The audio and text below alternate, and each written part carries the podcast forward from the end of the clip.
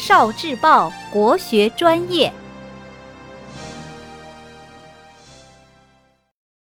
国学小书屋，《论语》之君子固穷。孔子用了十四年的时间周游各国，宣传他的理想，希望消除残酷的战争和严苛的刑罚，希望百姓可以和平幸福的生活。在这期间，他和弟子们遭受了无数的艰难困苦，甚至面临失去生命的危险。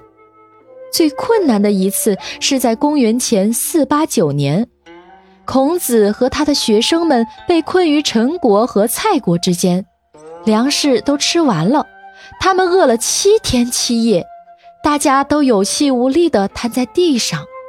有的学生就对孔子的学说产生了怀疑。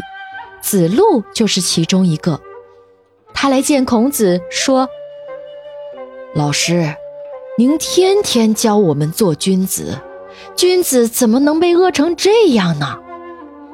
孔子是这么回答子路的：“君子固穷。”意思是，君子在贫穷困难的时候也不改变自己，仍然坚守节操，而小人。就胡作非为了。在最寒冷的冰天雪地中，我们才会发现松柏仍然苍翠挺拔、凌霜不凋。人也是如此，只有在经受苦难时，才能看出思想境界、道德品质的高低。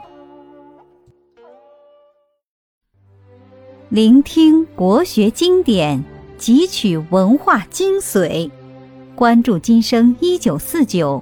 伴您决胜大语文。